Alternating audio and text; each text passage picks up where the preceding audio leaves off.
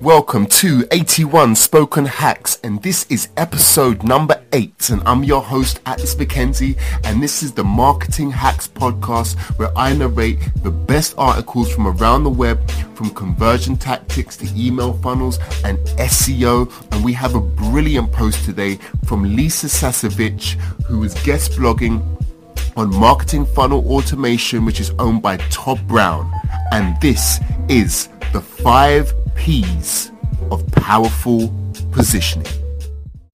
Number one, position yourself. Right off the bat, you want to position yourself for credibility so that your audience sees you as someone who is well worth their time.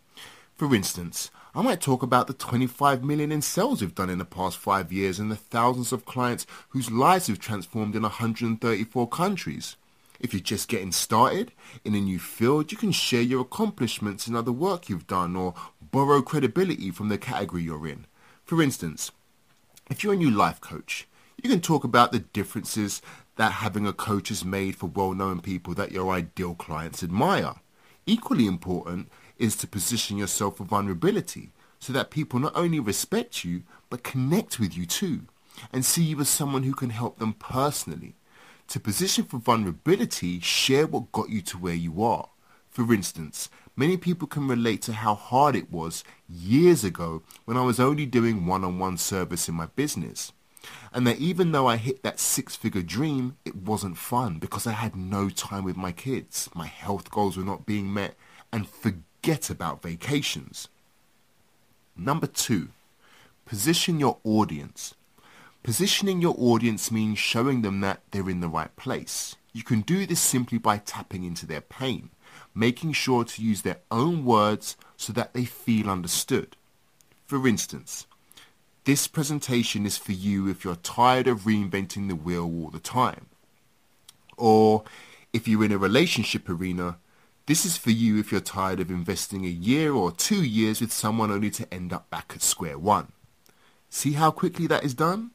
The audience, knowing they're in the right place, settles back to listen. Number three, position your topic.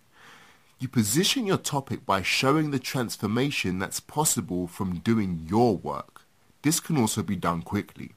For instance, during preview calls for my six-figure teleseminar and webinar sales system, I position the topic by saying, teleseminars and webinars enable you to create personal freedom and have a life that you will love.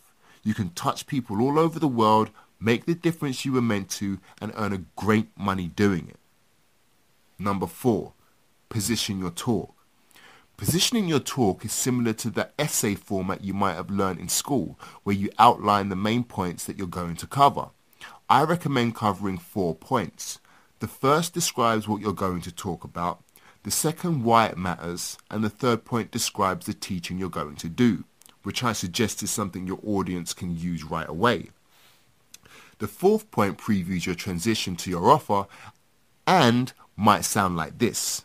And then I'm going to show you how you can develop your own system for being in charge of your health. Number five, position your offer. Your fourth point leads well into the fifth P, whose goal is to create trust with your audience. In fact, I call it creating partnerships from the start. You do this by letting your audience know that you're going to teach them as much as you can in the time that you have, and you truly are. But you do have a limited amount of time together, so you promise that before you conclude, you're going to show them how they can get more. That way, when you do make your offer in the last 15 minutes of your presentation, they're ready for it. They were expecting it and they won't feel as though it came out of nowhere or worse, that they were somehow tricked.